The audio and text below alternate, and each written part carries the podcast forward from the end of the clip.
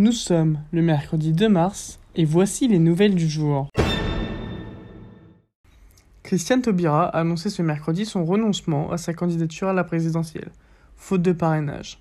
Avec seulement 181 parrainages, elle a désiré mettre un terme à l'inutile suspense, savant pertinemment qu'elle n'aurait pas les 500 parrainages nécessaires d'ici à ce vendredi.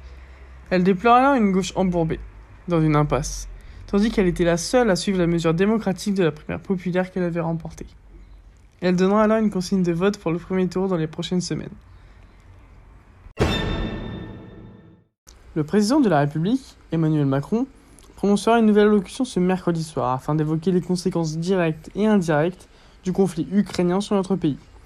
Cette prise de parole devront faire pas uniquement ce sujet, il ne devrait pas alors aborder sa candidature à sa propre succession qu'il doit formuler avant vendredi, le contexte international repoussant alors cette date.